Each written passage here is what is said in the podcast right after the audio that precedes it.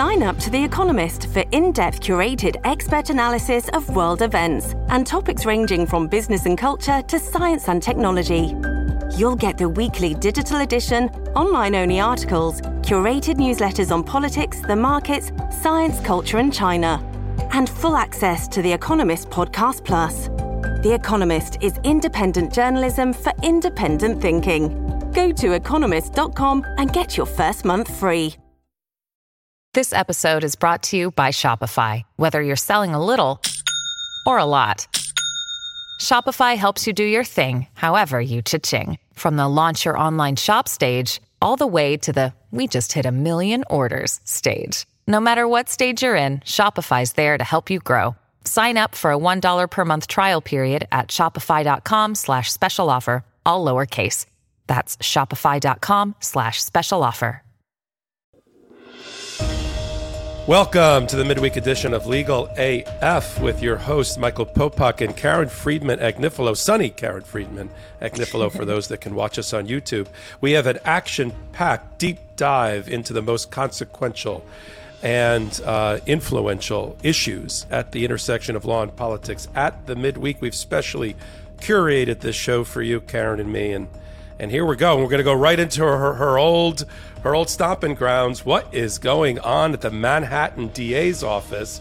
Looks like we've awakened a sleepy giant for some reason. And we got two issues that we're going to dive into with Karen. Who, who, who better to guide us through this as a spirit guide than Karen Friedman Agnifilo? We're going to talk about Michael Cohen going in earlier this week to be interviewed publicly. Everybody knows about it. He, he even went on the Midas Touch Network and gave a, a uh, news breaking interview to our co anchor and partner, Ben Meiselas, about what happened with Stormy Daniels again, as if we don't already know. But the new prosecutors on the team with Alvin Bragg wanted to have a formal meeting, wanted to debrief and find out how Michael Cohen could help them about the $130,000 payment that was made way back when um, first by Michael Cohen and then reimbursed by Donald Trump to pay off Stormy Daniels while candidate Trump ran for office, and whether there is a New York crime, a New York felony as compared as compared to misdemeanor that may be implicated and that Alvin Bragg's team is looking at now. We'll talk about that with Karen Friedman Agnifilo, and then we're going to talk about uh, we, you know we, have had a lot of um, conversation, I'll put it nicely, and chat off of our and Karen's Alvin Bragg interview last week. Mr. Bragg, kind enough to come on the show. And there's, of course, two sides to every story. And one side of that story is, is uh, two uh, now former prosecutors that were uh, especially assigned to the case by Karen's former boss, Cy Vance. And that was Carey Dunn and Mark Pomerantz. And Mark Pomerantz has decided to write all about it, write a tell all in a memoir published by Simon and Schuster coming out next month, which is called People versus Donald Trump. We've always wanted to have that in a caption.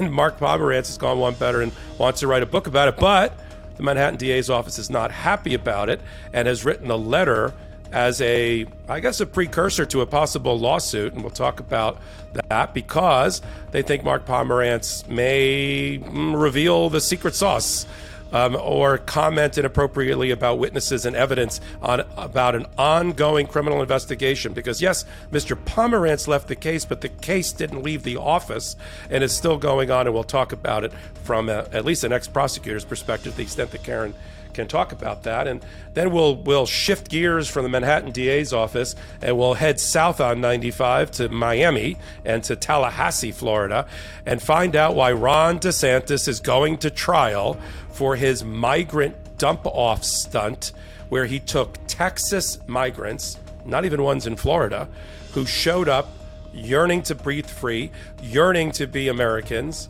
and instead he put them on transportation and dumped them off as a stunt in you know different places like uh, Massachusetts and you know the vice president's house and all of that. And he got sued over it by a Democratic state senator from South Florida, and uh, the Leon County, which is up in Tallahassee, judge said, "Mr. Mm, DeSantis, you're going to trial on this. Uh, we're going to find out whether you violated the Florida Constitution." Florida rules and statutes related to how laws get passed and how appropriations get spent. You spent $12 million on this stunt. Let's find out if that violated the Florida Constitution. And while we're at it, let's find out if it violated the federal U.S. Constitution and the right of the U.S. government to be supreme in the areas of immigration. And then we're going to wrap it up with the Proud Boys, Proud Boys, Proud Boys, and their trial that's going on in front of Judge Kelly in Washington, D.C. at present. Started earlier in the week. We had opening statements. We'll talk about the defense angle, which seems to be trying to take a page out of the losing book of Stewart Rhodes. I don't know why you'd follow Stewart Rhodes, uh, one of the Oath Keepers. He already got convicted of the very thing that your clients are now uh, also being tried for. I don't know why you thought that was a good idea, but We'll talk about their openings. We'll talk about how the case is progressing from both a defense lawyer's perspective and a former prosecutor's perspective in Karen. Karen, I'm breathless already. How are you in your sunny locale? I'm great. Traveling for business, but always have time for legal AF. So super excited to be here. I love the new glasses, Popok.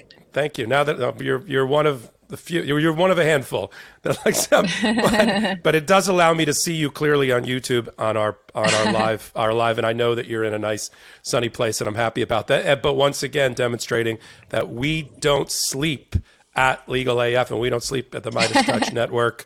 Our producer certainly hasn't slept uh, thank thank you, Brett Meiselas, for stepping in and, and, helping us with the show tonight. So let's let's kick it off. Everybody doesn't want to know about where you're where you're at and where, about my new eyewear. They want to know about what's going on in your office uh, and talk about Breathless. So let me frame it, and then I'm just going to sit back and let you talk about it to the to the best that you can.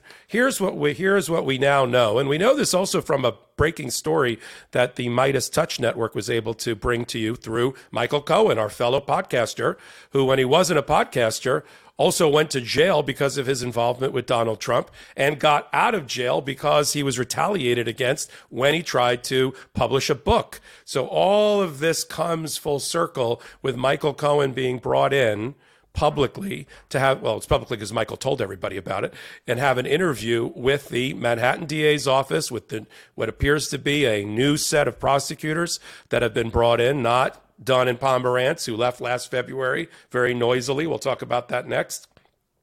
But Alvin Bragg's hand-picked prosecutors for this, and they're getting back down to the nitty gritty on Stormy Daniels, the $130,000 hush payment, and back behind the scenes. This is where you can really bring bring it bring it home.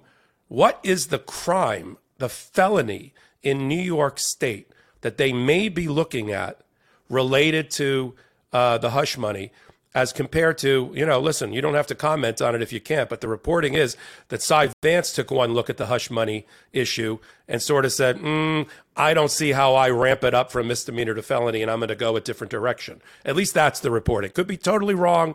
I don't have insider knowledge. I didn't work in the office, but you did. So let's turn to you. Let's start with Michael Cohen going in. What does it mean? What happened? And what do you think it means for the future about whether Alvin Bragg and his team of prosecutors is going to actually bring a felony prosecution against Donald Trump for the Stormy Daniels hush money payment? So, Alvin Bragg has said now for a long time that there is an active and ongoing investigation into Donald Trump and at least one and and there could be several but unfortunately, because most investigations happen behind closed doors, a lot of people thought or think that nothing is going on. But I think what we're seeing is Alvin Bragg is clearly still investigating and potentially bringing charges against Donald Trump. And he confirmed it when he came on to our special uh, special edition um, interview podcast last week, and he said, yes, there's an active, ongoing investigation, multiple investigations. And when I say multiple, I mean multiple different crimes, because you follow the facts wherever they lead. And sometimes they bleed in together to each other. Sometimes they're separate. And this came on the heels of, of the really astounding uh, conviction that he got against the Trump Corporation and the Trump payroll. And Michael Cohen uh, reported yesterday that he had met with the DA's office again, because because we all know he had met with the DA's office, the Manhattan DA's office. I think he said 13 times uh, over a year ago.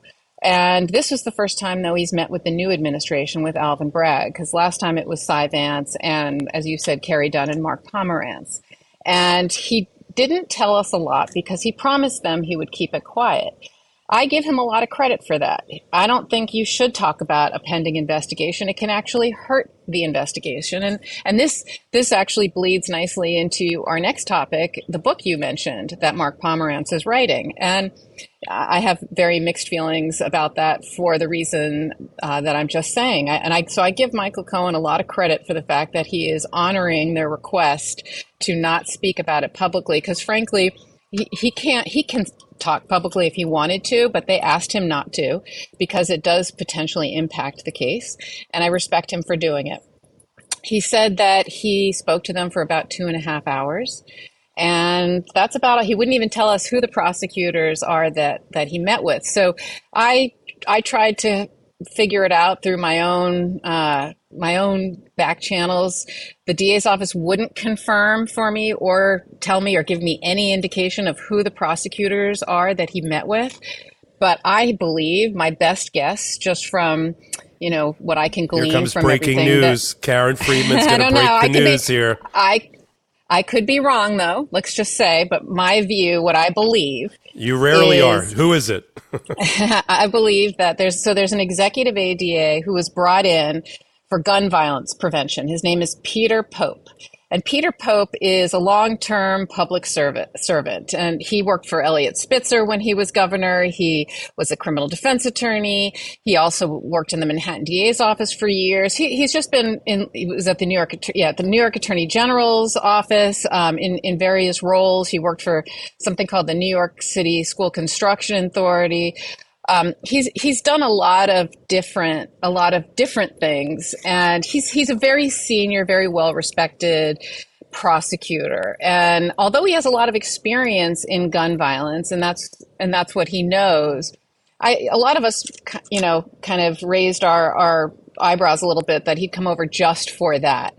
So I believe he's also the lead prosecutor on the Stormy Daniels hush money Trump case. I believe he that's what he's working on, and if that's the case, he's really an exceptional, uh, high level person who I, I think again you wouldn't attract someone like Peter Pope unless it was something really big. So I think he is supervising the case, and the other person who I think is on the case is a senior investigative prosecutor. Her name is Catherine McCaw. And Catherine McCaw is uh, very smart, very respected. She, I think she went to Harvard. Um, I think she was a clerk, you know, just a very good, smart lawyer who works in the investigation division, which means she's very experienced in white collar crime. And interestingly, she was the lead prosecutor on the um, the case that uh, against Anna Sorokin that the Netflix mm. series "Inventing Anna" was um, based on. So which I know is a favorite the, of yours. I know that was a favorite show of yeah, yours. Yeah, exactly. It was a great show. So she she first of all she has a lot of experience dealing with both tricky defendants because Anna Sorokin was not easy, she has a lot of experience dealing with high profile tricky defendants for that same reason. And and obviously Trump is is Anna Sorokin on steroids but it's a, but she she can handle that with Peter. And um, those are the two that I believe are on the case. And if that's the case I will tell you I don't know why people don't believe Alvin Bragg that he has a pending investigation that he's looking at, but it is clear to me, you know, you don't put serious prosecutors and have them spend all of their career, or I should say all of their time, you know, doing this. And, and certainly they wouldn't do it if it wasn't a real prosecution, just like Jack Smith. He's another one. If, if there was no, you know, this isn't lip service. This is people who are genuinely looking at this and taking a, a, a hard look at whether or not so, you so can let me prosecute ask you a these question. cases. Let me ask you a question. What, what are the what are the crimes? Well, yeah. With full, well, first Brett's going to put up a chyron on the bottom that says KFA predicts Peter Pope and Catherine McCaw are the prosecutors, which I love. Whether it's true or not, we'll, we'll find out. But it certainly is your best guess. I can't think of anybody making a better guess. So, serious prosecutors for a serious crime. The crime of false re- false records, which is I paid hush money to Stormy Daniels, but in the Trump organization books, I listed it as some sort of other business expense or something like that, just so we, we frame the question, is a misdemeanor in New York. Yeah, it's filing yeah. a false, you know, it's falsifying business records or filing a false instrument. And um, yeah, it's a misdemeanor. It to up, but, and, to up, but to up it to felony, you got to have you got to have a second crime that's being covered up. It has to right? be, yeah, it has to be concealing another crime exactly to make it a felony. That is so. Correct. What do you think? What do you think? Well, first of all, and you could say I can't talk about it, but I'm going to ask it because everybody on our podcast knows you worked for Cy Vance. Do Do you know why he Cy, uh, at least if the reporting is correct, didn't think they had the second crime in order to elevate it to a felony? So I think at the time that he was looking at it, it, you have to remember there was a long, protracted battle to try and get Trump's tax returns. And in fact, there was litigation for years and years and years. Because if, so for example, he, you, he, he um, paid this money back to Michael Cohen that we know. So he had Michael Cohen pay Stormy Daniels, and then he reimbursed Michael Cohen. If he then cooked his taxes, you know, cooked the books, if you will, uh, so that it looked like a, that was a business offense or a business, you know, a business write-off, which it actually would not count as one, then that could be considered a tax crime, and so that could be could increase it to a felony. But if you recall, Cy Vance didn't have those tax returns for a long time because Donald Trump was fighting that.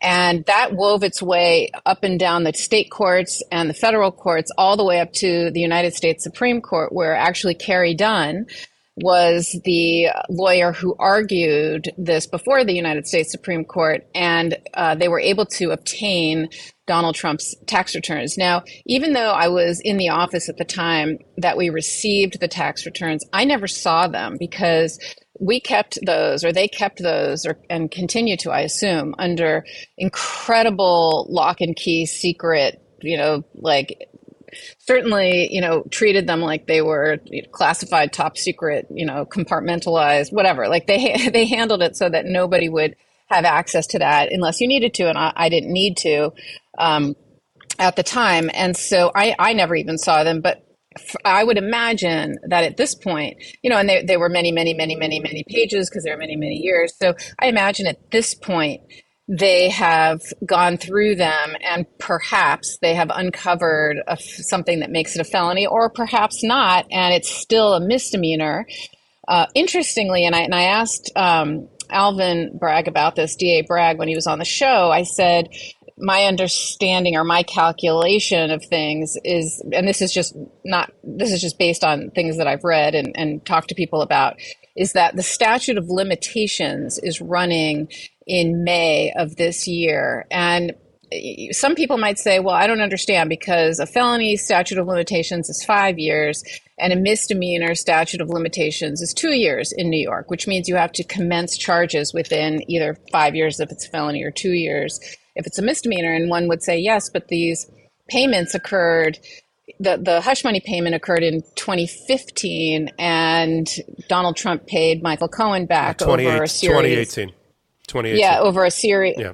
I think it was 2016, but whatever it was. All right. Okay. Um, what? Yeah, I think it was 2015 into 2016, and so the statute of limitations will would have run on both. But there is an exception in the New York law that allows for a tolling of the statute of limitations or a pressing pause on the statute of limitations.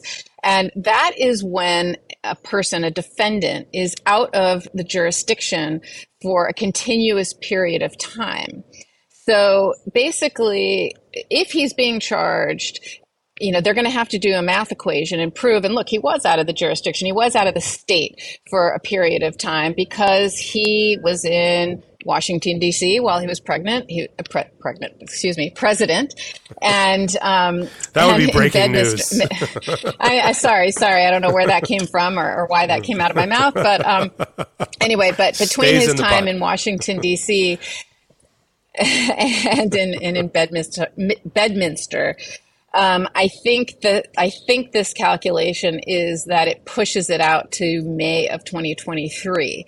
And if that's the case, Alvin Bragg, the DA, said he one way or another if the guy's indicted the indictment will speak for itself and if he's not indicted he promised he would explain why so I, it's okay. very clear that that is being investigated right now one other thing i want to i want to also talk about about why this is a slightly trickier case to bring than just your average case, which is Michael Cohen is a double edged sword for a prosecutor. He's an extraordinary insider. And he is an absolute uh, fantastic witness. He's he's will explain everything that happened in in detail. The issue, however, is, and I think Cy Vance had this issue, and I think Alvin Bragg will have this issue, is a prosecutor is has to prove this case beyond a reasonable doubt. And Michael Cohen is going to have to be corroborated.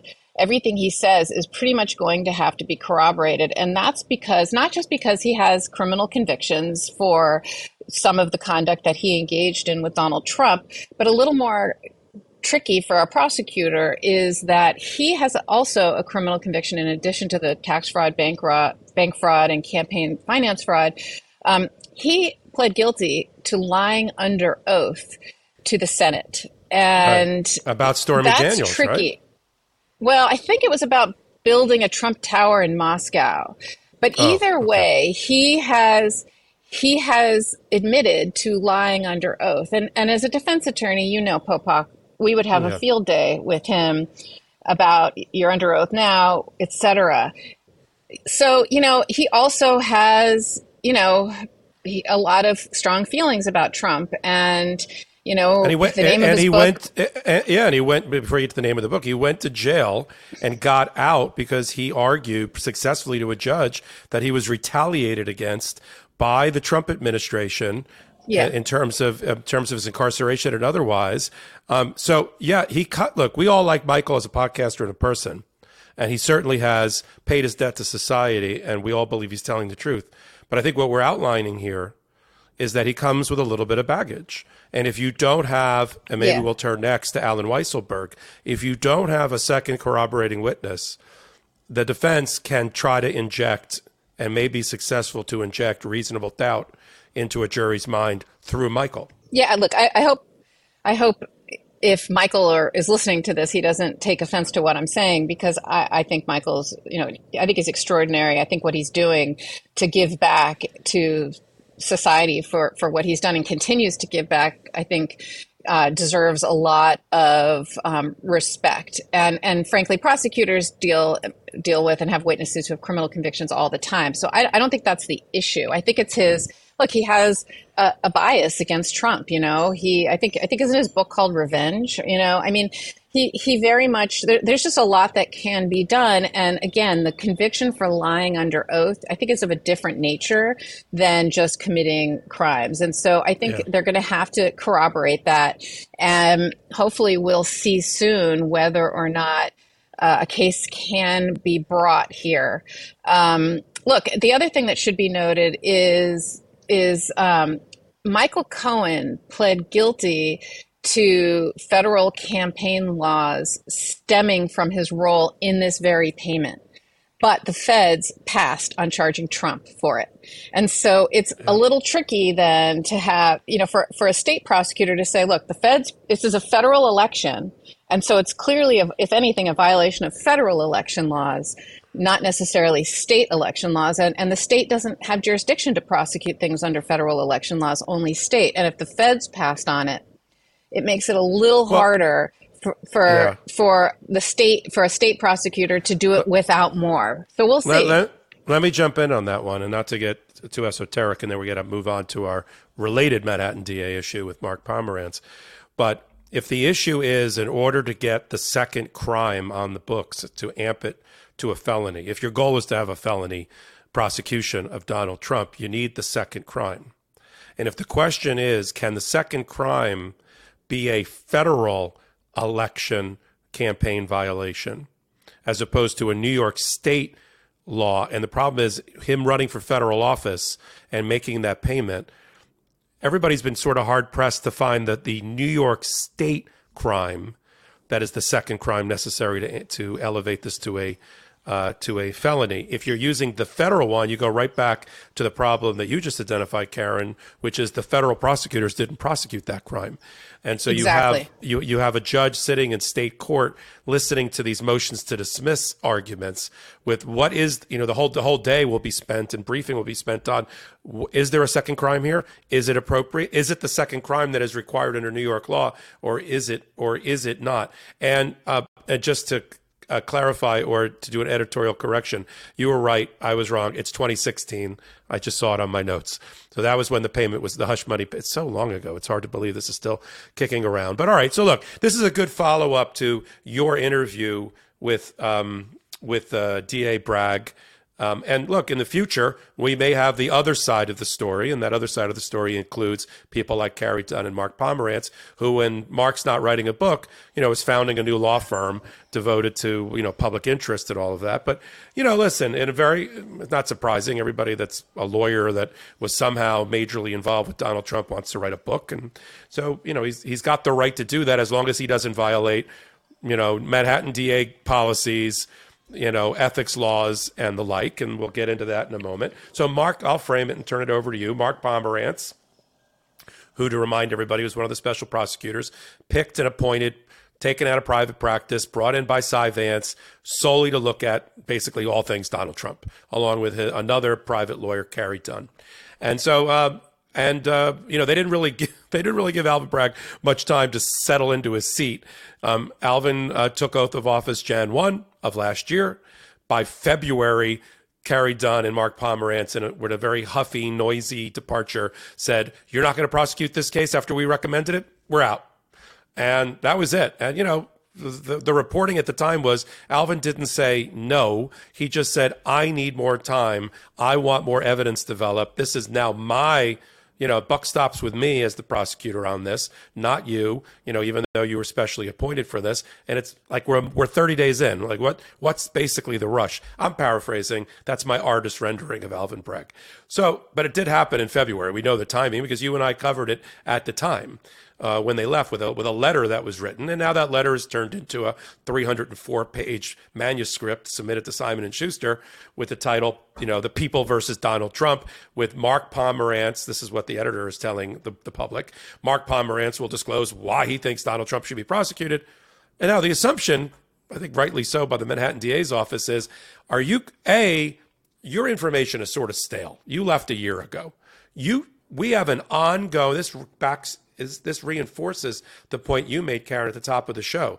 Why people are, are, are saying there isn't, or they don't think there's an ongoing investigation led by Alvin Bragg and his team against Donald Trump. There is, because they wouldn't send a letter, this cease and desist letter that they've sent this week, yesterday, to Simon and Schuster saying you should not, cannot publish that memoir unless we take a look at it. He's violated internal policies. He did not get the permission of the Manhattan DA to publish it. His information is stale, and he's commenting about an existing criminal investigation that may be uh, compromised by the revelation of whatever is in your book. We don't even know what's in your book because he never got around to sending it to us. So, so stop. Now they haven't taken the added step yet, yet of filing a motion in, in New York State or federal court asking for some sort of what's called prior restraint order, which is hard to do. We'll talk about that at the end to stop the publication. But they did put them on notice and put Pomerantz on notice. Of course, Pomerantz came back with, I do everything ethically correct, and there's nothing wrong with the book I'm about to publish.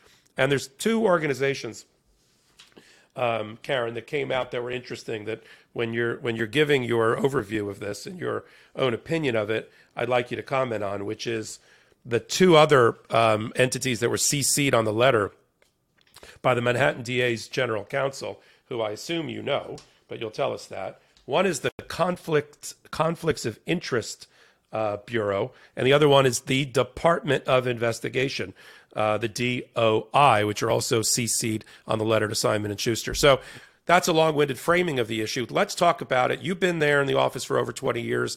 I'm sure this is not the first book that was written, or maybe you're going to tell us it was the first. It's the first book ever written by a former prosecutor while a prosecution's still going on.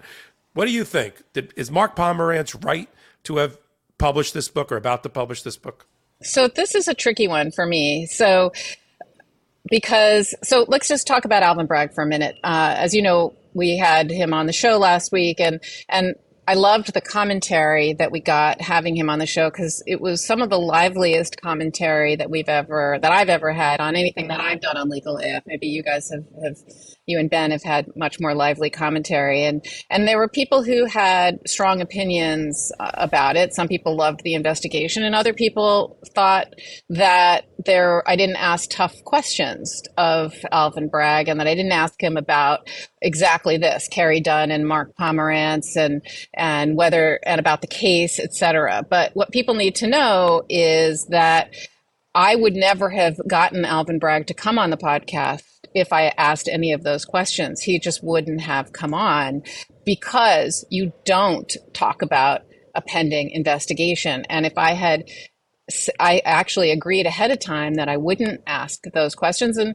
you know, I, I, thought there was enough to talk about without that. So so let's now talk about about this this book and what's happening here. Um, when so Carey Dunn is someone who I worked with for a long time. He's a really, really smart, thoughtful, by the book lawyer.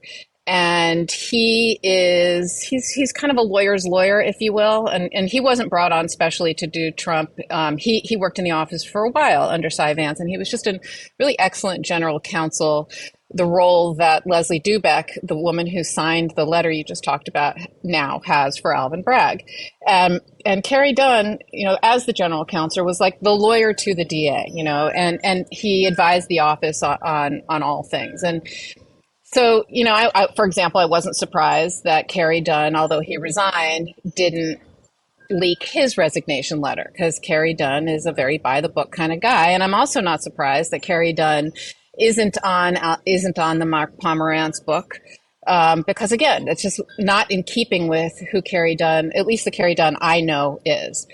Um, although they are uh, law partners, they just started a not-for-profit, Carey Dunn and Mark Pomerantz, to handle, uh, to handpick and handle cases um, that are not kind of statement civil rightsy kind of cases about you know election interference abortion rights that kind of stuff. And, and i give them a lot of credit for what they're trying to do.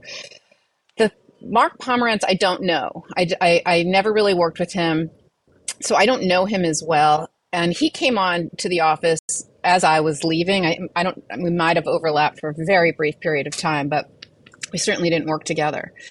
And you know, he was brought on as a special prosecutor to bring this or to investigate and potentially bring this case. And he worked with Carey, um, who was already on the case. And to bring him on as a special prosecutor, he had to sign a written agreement.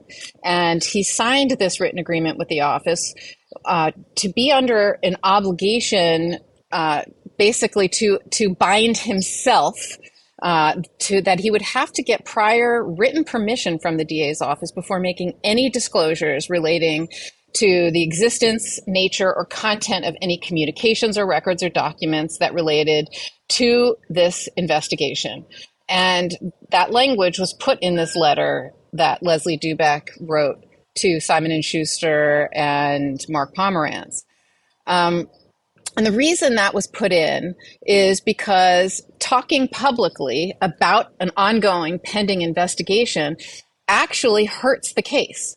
And it you need to not you need to be able to do these things in a way that witnesses can't tailor their testimony that they're not going to hide evidence that they're you know like we have like we i'm not a prosecutor anymore prosecutors have to be able to do this and and so that language was deliberately put in there and and you know frankly it's just not done prosecutors just when you are a prosecutor in a million years you wouldn't talk about a pending investigation that could hurt the pending investigation it just so i was just frankly kind of shocked about this has book. it ever happened has it ever happened in the 20 years that you were the number two in the office where a prosecutor special or otherwise wrote a memoir about an existing uh, criminal prosecution not that I know of, not certainly that I can think of. And yeah. I don't want to say no for sure because somebody is going to say, don't you remember when X, Y, and Z happened? But, Not that I know of, because it's it's it's just not done. And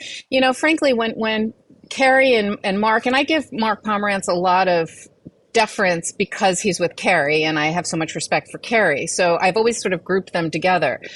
But I have to say, you know, whereas I viewed them as a little bit not I don't want to say heroes, you know, but when they kind of resigned in protest and they thought even if the case was a little bit hard to do, it was worthy of doing and they were resigned in protest and there was a little part of me that kind of felt like they were a little bit like they were heroes. But when you write a book and you benefit from it and and you can hurt the investigation, I don't know. I, I no longer I have to say I, I just see it slightly differently at that at this point, given what Alvin Bragg has specifically said. You know, I don't know why no one's believing him. You know, I, look, I've never Can worked ask, for Alvin Bragg. Yeah. I don't. no, I don't know the You're guy other than Alvin, you know. Right. Yeah, exactly. I've never worked for him. I have but, no loyalty to him. Yeah, but, but let me ask you, know, you a question that people are going to over and over again. Yeah. yeah.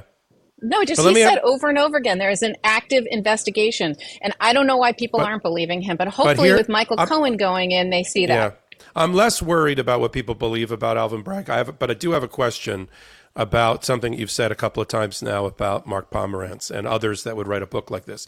You said it could hurt the prosecution. So explain briefly to our listeners and followers how how a year old a book written when you don't know what's in it by a prosecutor who was on a team but left a year ago, while the while the criminal prosecution continues to develop under the leadership of new prosecutors and all, how could that hurt the prosecution? Right? Make the argument for how that could hurt a prosecution. So, because I don't know the facts of that case, I'm going to talk about a hypothetical case, okay? And one that I think would be easy for people to understand.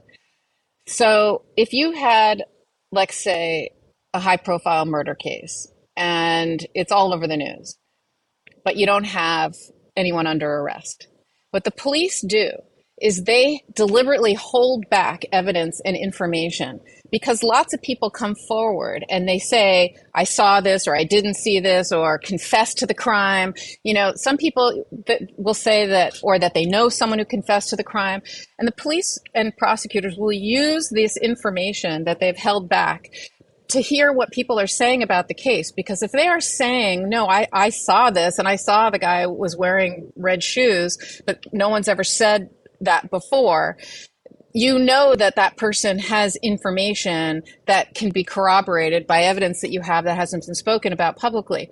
Another thing is there are witnesses who might be sympathetic to a defendant right? His family his friends etc if they know what all the evidence is ahead of time they can tailor their testimony so that it that somehow it supports what what that what the you know the defense or the prosecution frankly so you really want to not yeah. leak information the other thing and, that can happen is people can destroy evidence right if they know right. that that something is really important to a case they could erase the videotape or throw out the documents or delete the emails whatever it is yeah. you know there there are ways to do that. And so it's important not to do not to do those things. But also you know the thing is there are witnesses too who are very reticent to come forward. Think about let's talk about Donald Trump I mean, look what look what has happened to anybody who has come forward and testified or said anything or come into his orbit at all.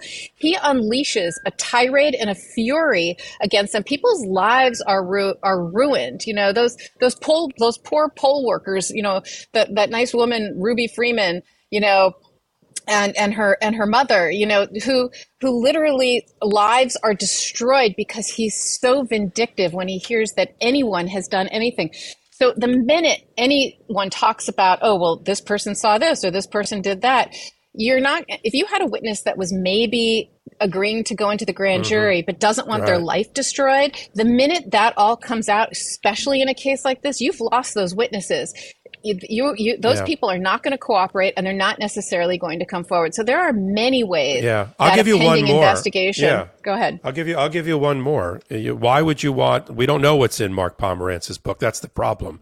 But if Mark Pomerantz is giving a roadmap or any kind of blueprint for what the prosecution is looking at, what they thought about and discarded, what they're pursuing. You know, even if it's a year old, it'll help the defense in advance. And why, why showcase and why give out any information or intel? That's why you keep everything under wraps. That's why we don't know much about what's going on with Merrick Garland and the Department of Justice and Jack Smith, other than when he issues subpoenas where people come in for interviews and the reporters are sitting around taking notes. Um, there's a reason for that. And one of them is you don't want to tip off the defense either. So listen, we're going to have to see. Maybe one day we get to talk to Mark Pomerantz. He's going to be, I guess, very highly sought after. You know, um, do you think the Manhattan? We'll leave it on this before we move on to uh, our sponsor and to the and to the and to the next topic. Do you think that um, the Manhattan DA office, uh, your old office, goes all the way and brings a injunction in court to stop its publication? But let me just let me frame it this way before you answer it. There is a constitutional body of law called the No Prior Restraint Doctrine, which says that in a, in a democracy, and the founding fathers were very strong on this, the press, no matter really how they get the information, even if it's leaked to them, has the right to publish it and to let the public see it to keep our to keep people accountable. And it starts with, you know, there's a 1931 case um, that actually kind of set it out Near versus Minnesota. But then the case that everybody sort of remembers because it's also been portrayed in a couple of movies is the Pentagon Papers, you know, with Daniel Ellsberg revealing confidential information that he obtained from a source about how the war in Vietnam and Cambodia was going. Not well. Uh, and different than the way that the generals and the president was saying the war was going. And he leaked that to the Washington Post and the New York Times, and they were about to run it and publish it and there was a you know the government ran in to try to stop it and that's where the U.S. Supreme Court, in a six to three decision, basically said our bedrock principle of First Amendment constitutional rights is that if a publisher, whether it's Simon and Schuster or the New York Times or WashPo, has the right to publish this once it got into their hands, and even I've seen cases along these lines you know, using the, the Pentagon Papers as as the foundation, even in the area where it could compromise an intelligence investigation, a criminal investigation. Once it sort of gets into the hands of the publisher, you know, it sort of has to be. They have to be allowed to publish. So my question to you is, knowing that doctrine, do you think it, that the Manhattan DA office goes in and tries to stop Simon and Schuster from publishing? So the my understanding is what the letter the letter isn't a cease and desist because of what you just said because of prior restraint. And so my understanding is what the letter does is it basically asks them to give ask Simon and Schuster and Mark Pomerantz to give the DA's office a copy of the book of the manuscript. They and and the DA's office specifically has said this is not a cease and desist. This is what we're trying to do is protect the integrity of the investigation. And so I think what they want is to review the manuscript. They've promised to do it in 60 days, so they're not going to hold up this publication for long and let them know if there's anything that could hurt the investigation. Now, 60 days from now, um, also takes you closer to the statute of limitations. So maybe they can bring the case before that, and it won't. And then the publication of this doesn't doesn't hurt it. You know, we also don't know if the Stormy Daniels case is now bigger, if the case that the Manhattan DA's office is doing is the hush money payments plus, right? We don't know what's happened in the last year. And so it could be more than, it could be the stuff that Mark Pomerantz was, was looking at. And, you know, the other thing is the, the, there are two, there are two separate people in different, in different um, positions, right? There's Simon and Schuster and whoever their parent organization is who I think you're right. Once they have it, they publish it. I don't see why they wouldn't give the Manhattan DA's office a, an advance copy. I don't see how they are hurt by that and, and allow them to review it. But I think there's also Mark Pomerantz and, and what is his liability, right? He's the one who went and wrote the book. And so I think he potentially is uh, going to have a little bit of a problem if this gets if this gets um, published, right? You you mentioned in the beginning that the Conflict of Interest uh, Board, which is also for you know we we call COIB, uh, you, you mentioned that that's an issue, that they CC'd them, and that the Department of Investigation, DOI, was also CC'd. And that's because I think Pomerantz has a few areas that if I were him, I'd be slightly worried about. You know, he's, it's a good thing he has a law firm now to handle pro bono things because I think they're going to say, this is their first cause that they're taking on, right? The the putting putting sunlight on the Donald Trump case. And you know and i and i think it's a noble cause. It is wanting to do that especially if you don't think that alvin bragg is going to bring a case. And but I, I, really do think that alvin has said over and over and over again you know that he's bringing this case. And and i think pomerantz has to worry about a couple different things. I have to, i think he has to worry about you know the fact that he didn't get uh, approval from from the Manhattan DA's office ahead of time, you know, but I guess if they do give the, them a copy to review and the 60 days to review it, then I guess that would be getting permission, right? Um, so I think that's one, but I think he has a few other, I, I think there's a few other areas that, you know, that he has to worry about. You know, number one, most of the information that he got, don't forget, was, uh, was was got by grand juries a grand jury subpoena. And you know that's protected that's in in the criminal procedure law article 190 and you know disclosure of that is a felony under the penal law section 215.70 um, and so, you know, if he discloses secret grand jury information, that's a problem. You know, he's also facing um, issues, you know, under the the professional conduct rules for attorneys. You know, that's where that's where he has to worry about the conflict of interest board. And you know, there's there's a rule 1.6 and 3.6, you know, that that talks about uh, the professional conduct rules, um, you know, for for attorneys. Um, and him disclosing information about an ongoing investigation really i think is going to put him in a in a you know a tricky place. There's also and i think i think there's a new york city charter provision um, 2604 d5 you know that that he is you know it, that it's tricky and i think that's why the department of investigation the doi was was um,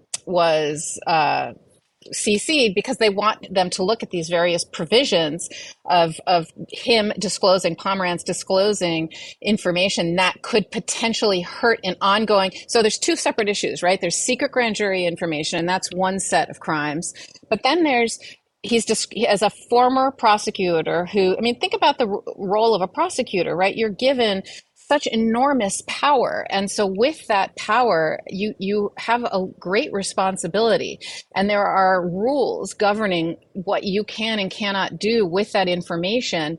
And he has to you know look but he has to be very careful so that he doesn't you know he doesn't get in trouble because if he if he ruins or or get or somehow interferes with an ongoing and active investigation that's a problem. And i think what alvin bragg said is you don't know whether what you said in the book even if it's not secret grand jury material you don't know whether your information that you that you um, are are saying in your book whether that's going to hurt this investigation because you don't know what our investigation is into because, because you've been you've gone, been gone a, year. You've been gone for right. a year. So it's right. right. So, so it's stale. So, but but the yeah, good news. The I mean, I, I, mean, listen. I don't want to excoriate. I mean, listen. Mark Pomerantz has his own cross to bear now.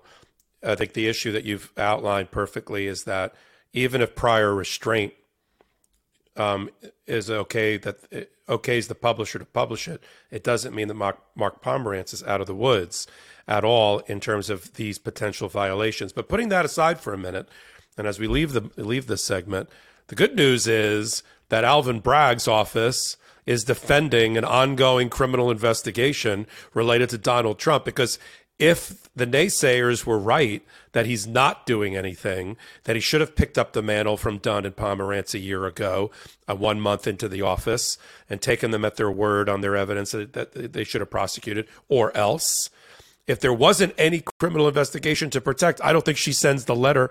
Uh, the general counsel for the DA sends the letter to the Simon and Schuster, do they? right. So no. the good news is it's an I mean, indicator one, one the, that there yeah. is a criminal prosecution. Yeah. No, there's 100%. There's a there's right. an active investigation. And and and it's different than the Stormy Daniels one. So there is That's more right. than one active and these are different lawyers on the case, right? That's right. One other thing I want to say um, about this is, you know, and I, I had second thoughts as I was saying all these things. I had I have second thoughts because I really when I sit tell you that Carey Dunn is an extraordinarily smart lawyer I can't underscore that enough. And he wouldn't associate himself with someone who wasn't equally excellent. And so part of me wonders if this is by design. Uh, if Pomerantz is, you know, he's too smart in some ways, he's too smart to do the things that I said just now, you know, he hmm. might be doing. He's just too smart. And so I, I think he's thought of all these things I think he's somehow figured out a way to to um, walk this, you know, thread the needle, if you will. And I wonder if if he's doing this t- to push Bragg and to push Bragg to do the case a little bit, you know. Yeah. And so we'll see, we'll see, because I just can't honestly. I knowing the two of them, or I should say, knowing Carey and then him by association, I just can't believe that they would do anything other than the right thing, the smart thing, you know that's just not who they are. At least the, the ones i you know the they that i know that's just well, not who they are. So yeah whether whether um, mark or others are in hot water or not it'll be left for another day and we'll figure it out. I, I think you definitely have a honest and authentic opinion knowing at least half of that duo about where they're at and we'll continue to follow the story. And speaking of hot water karen we're into our new sponsor time and this is where I get to take off my glasses. And we're talking about Green Chef and uh, the second time they've been a sponsor for our show. Green Chef is the number one meal kit for eating well with dinners that work for you, not the other way around. Green Chef's pre-made and pre-measured sauces and dressings and spices makes keeping a healthy lifestyle even easier. Put the time you save on meal prep towards achieving your 2023 goals. Green Chef has options for every lifestyle keto, paleo, uh, vegan, vegetarian, fast and fit, Mediterranean, and gluten free as just a few examples. And Green Chef's recipes feature organic produce, premium proteins, and sustainably sourced ingredients. Raise your food standards in 2023 and reap the flavor benefits. It's the only meal kit that is both carbon and plastic offset. Green Chef offsets 100% of their carbon footprint as well as 100% of the plastic in every box. That's why we love them on the show because we're very uh, pro environment. We like to keep our environment and keep it healthy. I personally enjoyed learning about and using Green Chef's meal kits. It took the thinking out of healthy and tasty meal making on days when my family is pressed for time, running 100 miles an hour in opposite directions. And we tried things like in the we we were able to try the Mediterranean set with menus changing every week and and discounts that come out to about five dollars and forty cents a meal. We've tried roasted chicken with lemon crema. We've tried the pecan crusted sustainable sockeye salmon. And just as a personal story, I have a neighbor who's 94 years old, who unfortunately took a spill at home and had to spend some time in a rehabilitation center. She came home, and one of the first things I introduced her to was um, was uh, this sponsor was Green Chef and the meal kits, which she's enjoyed and we're going to set her up with a with meal kits. So she she has them while she's a little bit laid up in the house. And it's just another another thing to think about not just you but others in your life or around your life that could benefit from having these really high quality meal kits delivered to their home. It reduces waste when you use them. It's environmentally friendly. And here at Legal AF Karen and I have negotiated a terrific discount for first time customers of 60% off to get it, you go to greenchef.com slash legalaf60. That's G R E E N C H E F dot com slash legalaf60 and get, which is six zero, and get 60% off plus free shipping. Green Chef is the number one meal kit for eating well, and we are so pleased to have them as a sponsor. Right, Karen? I had never used a meal kit before, and I have to say, I'm a huge fan. It made things so much easier just to have all the ingredients already pre measured, pre made, all there. And and as you said, the no waste was fantastic. That you did not you had you had just the right amount, and the onions that I had to cut the ends off of, or the lime after I squeezed it, I threw it in my lomi, and so I had no waste from my green my green chef, and I loved it. I love combining our sponsors, right? that uh, I've become. You have no idea yes. what what these sponsors yes. have turned me into. I have become. Yeah. I am so into all of this. I love it. People should understand that we try the products, we like the products. If we don't like the products, we don't allow them to sponsor on the show. So that's that's that's coming from the anchors direct. Yeah, direct, and I do and I do research. Yeah, one thousand percent. So let's move on to our next segment. Now that we've done covered the entire waterfront related to the Manhattan DA's office.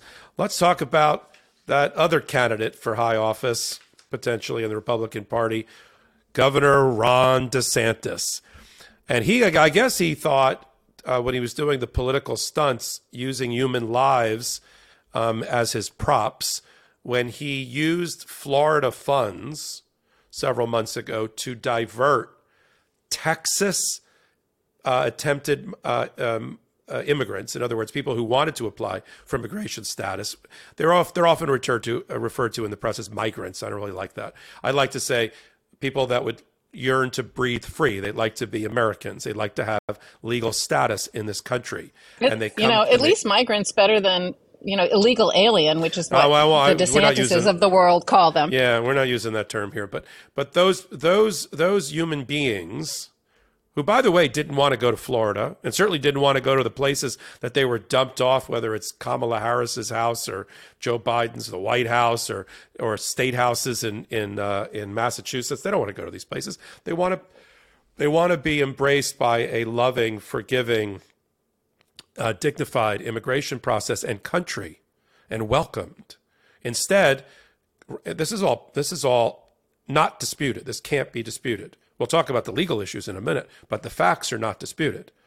He used $12 million, Governor DeSantis, in the Florida budget because he's got the Florida legislature by their short hairs over his over his knee. They will do anything that he says because they genuflect to the to the idol of Governor DeSantis.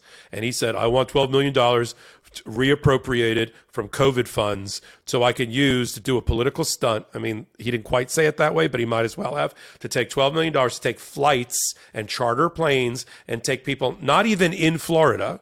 This is a problem ultimately from Texas and divert them to places where I can use human beings as human props for my political purposes in a very inhumane and despicable fashion. And the Florida legislature thought through that for a second and said, where do we sign?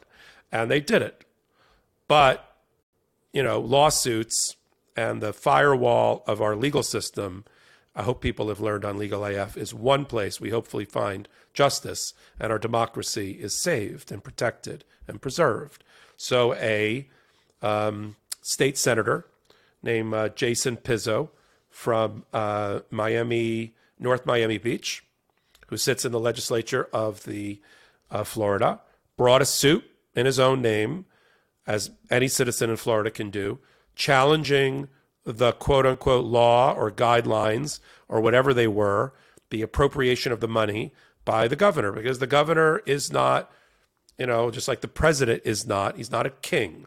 He's not a leviathan. He can't do whatever he wants whenever he wants it without oversight. And one of you, if your legislature isn't going to give you a checks and balance, which this one is not, because they just have complete fealty to to um, to Ron DeSantis, then you got to go into court and hope that the uh, circuit court and then the Supreme Court for the state is going to do the right thing. So the actual legal challenge here, and then I'll turn it over to you, Karen, is that the appropriation, the use of the money according to the lawsuit filed in Tallahassee and Leon County, Florida, was not appropriate because that amount of money is so substantial that it's basically a new policy. And that new policy has to be at a separate bill to be considered by the House so the public can weigh in and it be freely debated on the on the floor of the Florida legislature, not buried like in Congress, the US Congress, buried in some other bill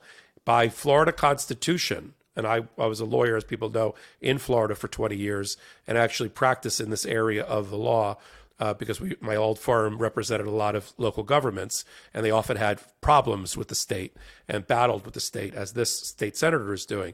So you have to have, by Florida Constitution, a separate and independent stated law or bill or proposed law so that it's people aren't hoodwinked. They don't wake up the next morning and go, wait a minute, they were doing something with driver's licenses, and that made you know um, people that wanted to immigrate to this country end up in Massachusetts. How did that happen?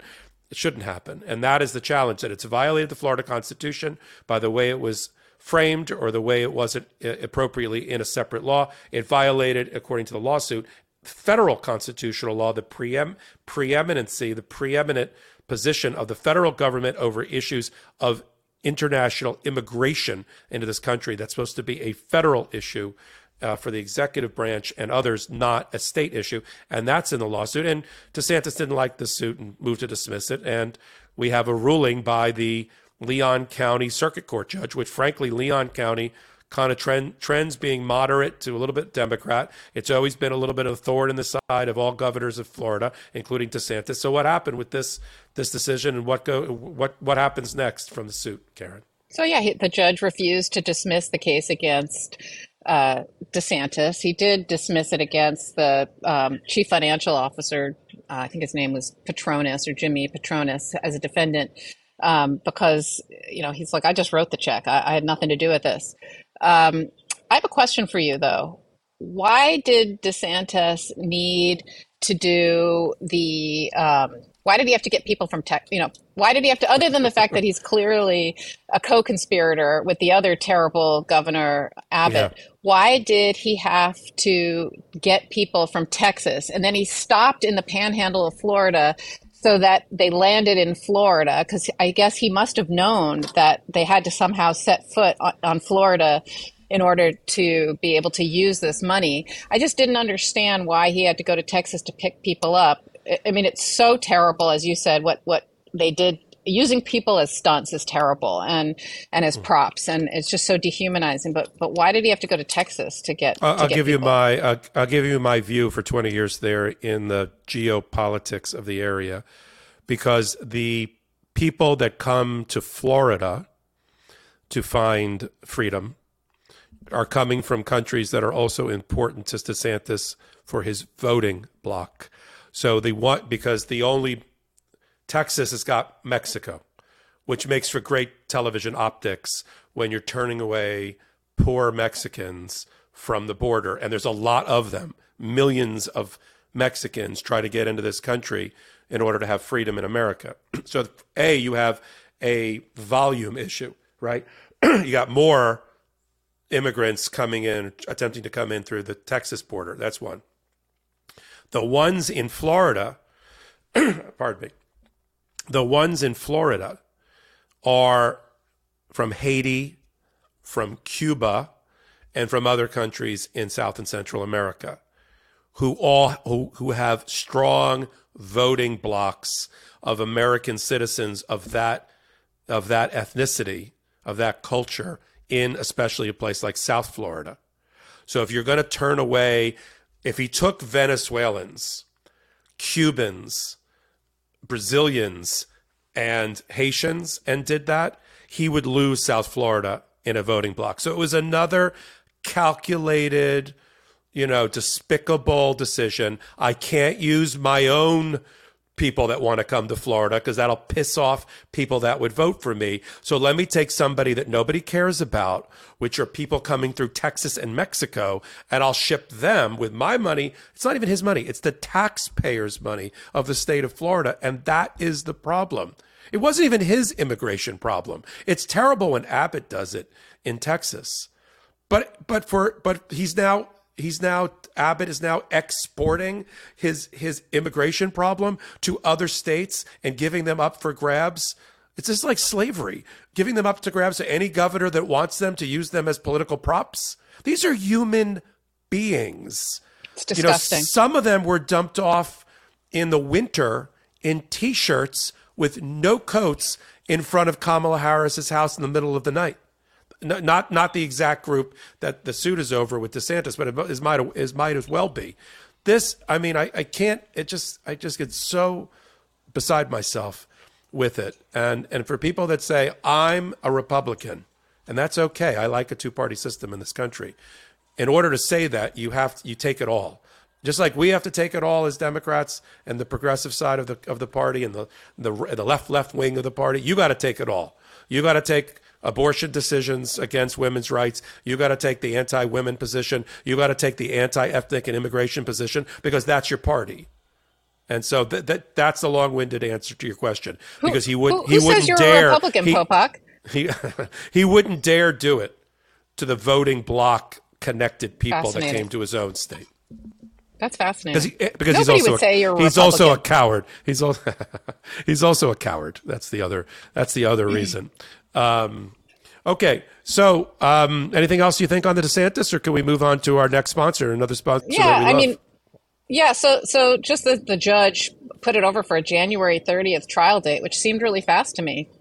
Yeah, this is going to. Tr- yeah, this was like a case that didn't get much uh, publicity. I know Ben, our co-anchor, did a nice hot take on it, and it got a lot of. And I did one earlier, but but no, this is going to trial. Like DeSantis is on trial. His stupid policy is probably going to lose, and people might be saying, "Well, he'll just appeal."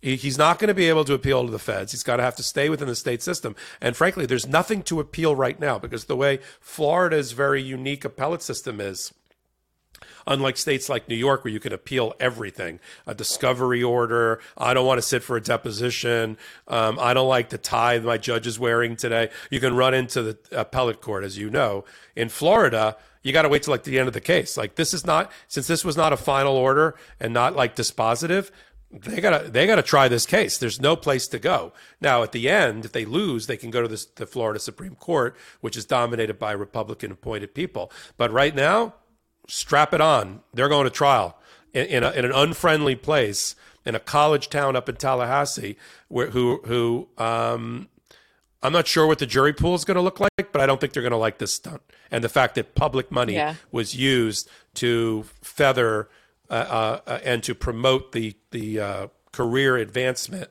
uh, of one Ron DeSantis for presidential office. Yeah, I hope you're right. I don't know how he sleeps at night, but I know how you sleep at night.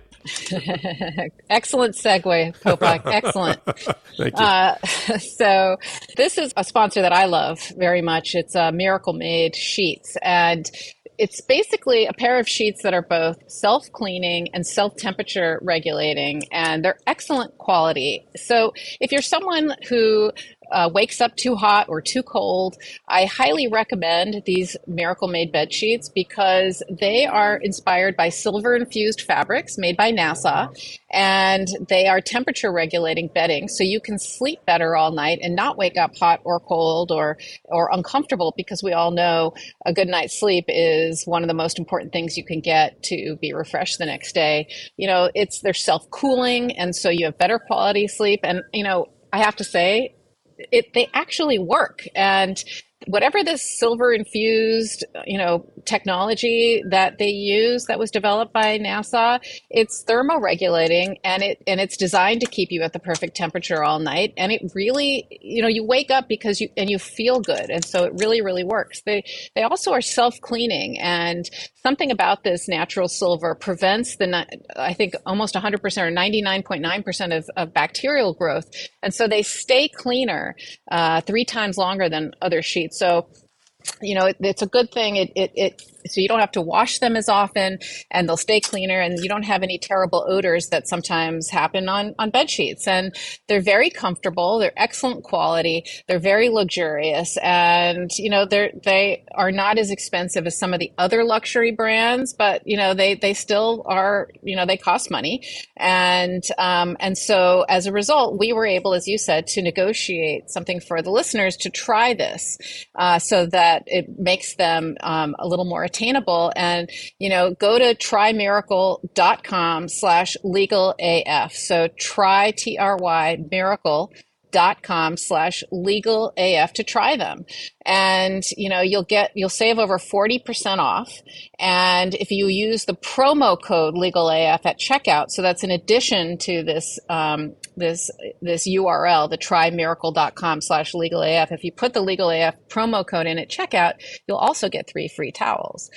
So uh, and Miracle is so confident in this product that it's backed with a 30 day money back guarantee. If you're not 100% satisfied, you'll get a full refund. So upgrade your sleep with Miracle Made and go to trymiracle.com slash legalaf and use the promo code legalaf to claim your 40% off and your three piece towel set and treat yourself. That was a great new sponsor. We, we, we love to have them on board, and thanks for doing that for us and giving us that rundown, Karen. And let's do now. Let's uh, let's end the our midweek with just an overview, a brief overview of what's going on in another Washington, D.C. courthouse or courtroom in front of Judge Kelly this time with seditious conspirators, or at least those that are accused, the Proud Boys. We've spoken at length in the past about the about the Oath Keepers. One half of the Oath Keepers have already been tried and convicted of seditious conspiracy, including Kelly Meggs and Stewart Rhodes, the leaders of the Oath Keepers. But you know, in this boy band competition, there's another comp. There's another competitor for craziest, you know, uh, unpatriotic group of people and seditionists, and that is the Proud Boys. And they are led, or had been led until they were arrested and jailed, by Enrique Enrique Tarrio out of Miami. We're back to Florida again, and a group of other people, and all the leaders of of the uh, Proud Boys and their connections, direct connections. This is undisputed. Whether the jury convicts them or not, we'll leave that for another day based on the weight of the evidence presented by the prosecutors. But it is undisputed that Enrique Tarrio is very close and has always been very close publicly with Roger Stone, who is very close publicly by with Donald Trump. So by the transitive property, Enrique Tarrio is very close with Donald Trump, right? His Roger Stone has always been considered the right hand of Donald Trump, right? The fixer. And this is his fixer. And so you have that connection. And they've already infiltrated not just the the Trump the Trump organization and helping them cling to power by storming the Capitol along with the Oath Keepers. But they've also infiltrated politics at a retail level. The Miami Dade GOP, the Republican Party in Miami Dade, has a couple of Proud Boys that made their way onto the executive board of the. This is I can't. I having lived there, I can't even say it out loud.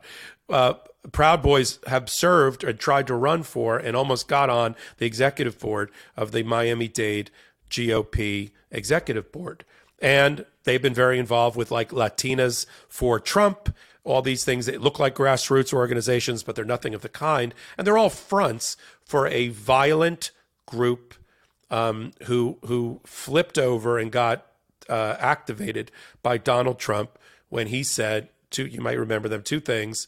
He tweeted, "Come on Jan sixth to the to the electoral count. It's going to be wild." And they heard that as a not even a dog whistle. Uh, they woke up and activated their sleeper cell of crazy uh, un-American terrorists against America. And the second is, you know, you remember in the debate, they asked Donald Trump point blank, you know, how do you feel about the Proud Boys? You know, a group of white supremacists, racist, fascists, you know, uh, violent uh, people who marched in uh, in West Virginia and all of that in Charlottesville. Actually, I'm sorry, in Charlottesville, Virginia. How do you feel about them supporting you? And he said, I don't really know that organization, but uh, I've heard good things, and I just say to them, stand back and stand by. Well, they did the opposite of standing back and standing by. They they moved forward and immediately attacked the Capitol, and they're on they're on trial for this. Uh, the opening statements have already happened. They're blaming Donald Trump for their defense, and they're taking a page out of the uh, out of the Stewart Rhodes book, which only got Stewart Rhodes convicted. So, talk to us briefly, Karen, from a prosecutor standpoint. How do you think the opening went from the defense that they're laying out to the jury because you know as trial lawyers we can tell our listeners and followers that you know you write a check to the jury in your opening. And if you don't cash that check during the course of a, of a case by bringing the goods by bringing in the witnesses you promised you would bring in by supporting the defenses or the case that you have with evidence with witnesses the jury's going to punish you at the end. We call it you know you didn't cash your check the jury listens to everything you say and open. They write it down, and which they should. And if at the end they'll say, oh, "Remember that guy? Remember that Popok guy?" And he said all those things. He's going to bring all those witnesses in. He's, he's going to. He didn't do any of that. And so you have a credibility problem as a as an advocate. They made a lot of promises in that opening and what did what did you think about him as it, as it relates to the defense, and what did you think about the prosecution and their opening, and where that's where that where that's going to go in terms of the ultimate outcome? This case is slightly different than the Oath Keepers trial because, if you recall, the Oath Keepers stashed weapons uh, in Virginia in case they needed them, and you know in a hotel, and you know the Proud Boys aren't accused of being armed, you know, like the Oath Keepers were, but they are accused of engaging in violence and inciting others to violence, others, and, and a term that that they use, which really bothers me and gets under my skin, but normies, I don't like that term, like normal people, normies. This is very strange. Um, and you know, but those who didn't have ties to them, uh, and they're and and so it's a, it's a very different um, type of case. And the the prosecution, interestingly, uh, the clip you talked about for the 2020 election, uh, the debate with Joe Biden, when Chris Wallace asked Trump, you know, um, about not condemning white supremacists, and Trump said the quote, the famous now quote that you said, the, you know, Proud Boys stand back and stand by. Uh, somebody has to do something about the Antifa left uh, or and and the left, you know, the prosecution actually played that clip in their opening, which I thought was a really excellent strategy. Um, and basically, the prosecution is saying, you know, that that they listened to Trump and they stood by. And then on January 6th, when when Trump basically gave everybody the green, you know, knowing that people were there armed and dangerous, and gave them the green light, and then pointed them, you know, to to the Capitol. It's like, you know, that that's all part of their theory, and so I think that's how how how they're using that is it, okay. Yeah, they didn't have weapons. Uh, themselves, but they had a weaponized crowd uh, that was at their disposal. Um, the defense in this case is going to be, you know, basically Donald Trump told me to do it, but that hasn't really persuaded any jurors yet. So I'd be surprised if that works here. Uh, you know, they're going to say, oh, we can't get a fair trial because everybody, you know, knows about this and, you know, this is everybody, this is DC, et cetera, et cetera. So they're going to argue that. They're going to say this is guilt by association. We're being tarred with the actions of others who we had no you, ties you mean on to. A, you mean on appeal after they lose? They're going to say, well, no, because don't forget, don't forget that. Well, yeah, there's that too. But don't forget, they're gonna. I, I think they're gonna argue all this stuff at, at. You know, there's jury nullification, right? You can you can say to the jury, look, you know, you're just tarring us with the, the feathers of, of you know others actions that we had no tie to you know. You're going to look at all the text messages recordings social media you know because uh, the prosecution did all that right? They did an extensive investigation. If i'm a defense attorney i'm going to throw that in their face and say go ahead, jury, look at every text message, look at every social media, look at every recording, and you're not going to see a single time a plot to engage in this. This was a spontaneous thing that everybody just did. There was no organized plan to attack the Capitol. Can I, can I ask you have, a question? But they have though? cooperators. They have cooperators. Yeah. That is is the reason. I think I know the answer to this, but I'm really asking it for you, for the for our listeners. They're making they're making much in their opening and otherwise with the argument that it was all spontaneous. We didn't show up for mm-hmm. this. It just it just it just flipped over and tipped over and became herd mentality and all of this other stuff. And they had some confidential informants that were embedded with the Proud Boys. Of course, the Proud Boys didn't know they were cooperating with the FBI, who sort of said something like that. But that that, that that's not a defense to most crimes. Like I showed up. I did all those really bad things, but but like you know, the crowd made me do it. Like that's not a defense. It it's is it a defense here because we're charging them with conspiracy and the seditious conspiracy? Is it the conspiracy that this is addressed to? That I we, it wasn't nothing was planned. We just all showed up and in the spur of the moment, we just decided to attack our seat of democracy. Is that because of the conspiracy? Is the prosecution? Yeah. Is the prosecution? Yeah. Yes. It's right. it's two things. I mean, first of all, conspiracy requires an agreement between two or more people, right? So they have to have agreed to do this. They're, if, if it's a spontaneous thing and everybody at the same time says, "Oh, I'm going to do this," you know, myself, it's not conspiracy. Right. Nine, right? 900, it's, it's, 900 it's, people, right? 900 people, each individually making a decision for themselves with no with no tacit agreement among them means there's no conspiracy or among or among these people. Right. I mean, it might yeah. be criminal pr- trespass, right? right? But Which we but don't it's want. not seditious conspiracy. Right. I mean, because yeah. that's a much lower crime without right. any, you know, without the same, you know, th- this has whatever. So it's it's a it's a big it's a big deal, and um and that's why they're saying that. Did you notice that we're we have complementary clothes on today. Our wardrobe is very complimentary. You were wearing a very similar right? shades of black and gray. I don't know if we Sometimes I just, I just, these things just pop into my mind, and I feel like sharing it with people.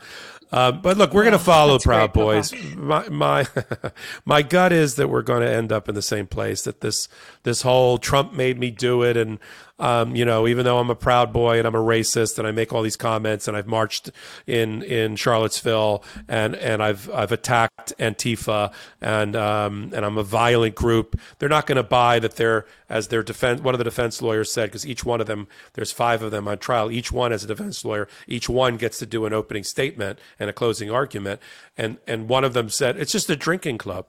It's just a drinking club. It's a bunch of guys get together and shoot the shit with beer no one buys this. Everybody knows the proud what the Proud Boys are. They've become vi- they may have started out as one thing, but they've ended up at least under Enrique Tarrio as something completely different, and they've become the the bodyguards of choice with the Oath Keepers.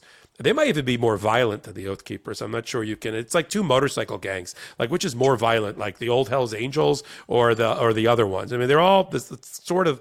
It's sort of the same. And there was a lot of fighting. We're gonna have to follow this both on jury nullification arguments that are, will be made at the end of the trial and on appeal. There was a lot, unlike the Judge Mehta trial over the Oath Keepers there there were just crazy ridiculous arguments with the judge almost where the judge almost I mean, he was this close to finding some of the defense lawyers in contempt pre trial before the jury was selected about evidence that was going to be allowed to be brought in. I mean, two of them, two of the defense lawyers, it's reported, actually said, Judge, if you let that piece of evidence, you let that video in, and the video is like of their their guys, their defendants. If you let that in, I'm I'm I'm getting out of the case. And the judge said, Okay, stop.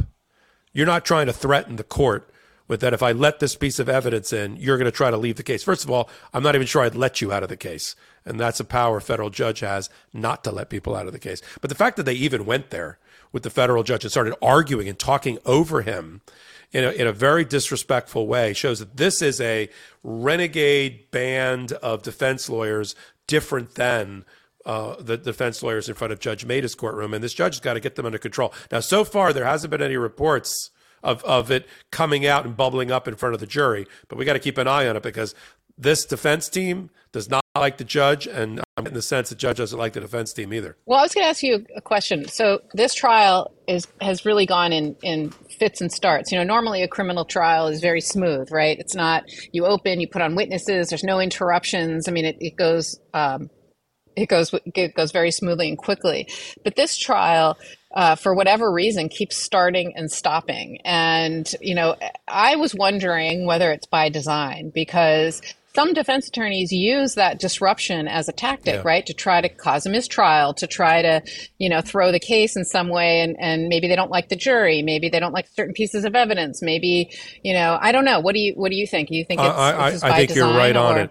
Uh, yeah, I think it's right right by design. I think they you know, it's like artificial intelligence. They they learned from what happened in the Oath Keepers trial, just as the prosecution, same same office, different prosecutors, just as the prosecutors learned from um, what happened with and what to do better when they present the next Oath Keepers case, and it certainly filtered over to Proud Boys. I'm sure prosecutors were talking to each other about about things that happened. The defense is talking, and they smooth and easy and quick, expeditious presentation of the evidence is not in the defense's best interest. And they saw what happened over there. So the more you can piss off the jury, you just don't want to piss them off so much they take it out on your client.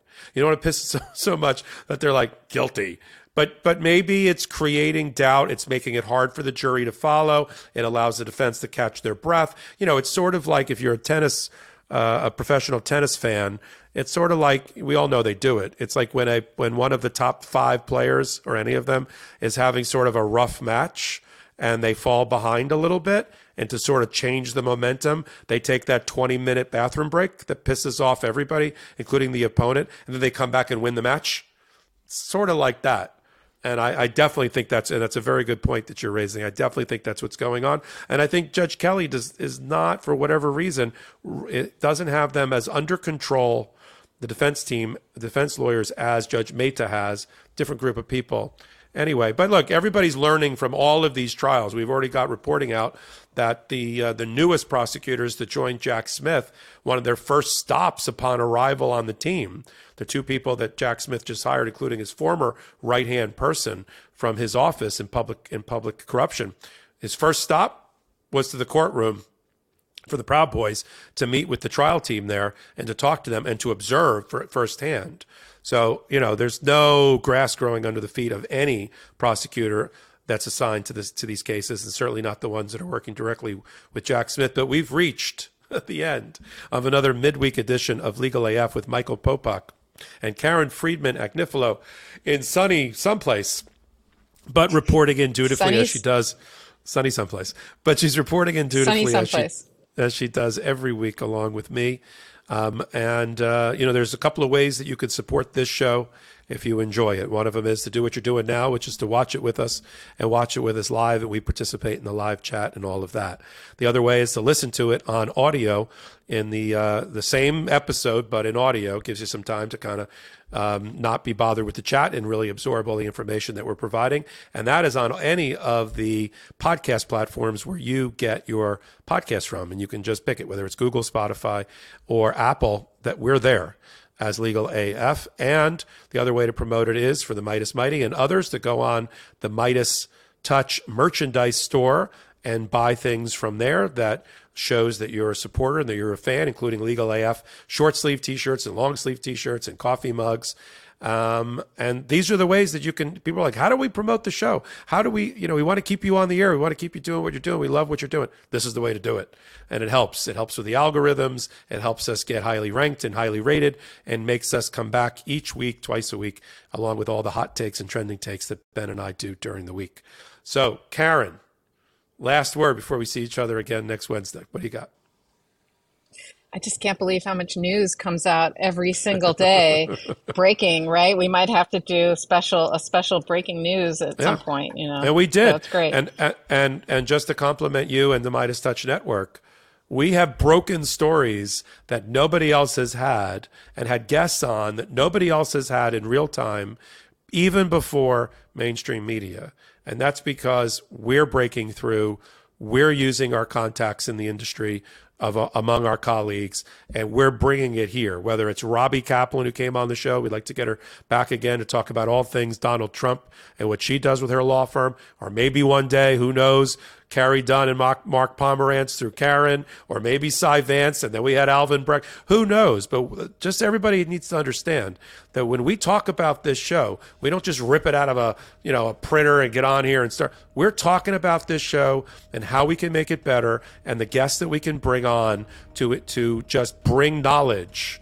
And, and transparent information in our analysis to people every day. Karen, me, Ben, the Midas Touch brothers, the Midas Brothers, we talk every day and sometimes four or five times a day about how to bring amazing content to you. That's what we do for you. What you can do for us, listen, watch, subscribe, buy buy buy materials, buy t-shirts, and we'll see you on Saturday with Ben and me for the weekend edition of Legal AF and again on Wednesday next week with my co-host and friend Karen Friedman Agnifilo's. Michael Popok signing off. Bye-bye.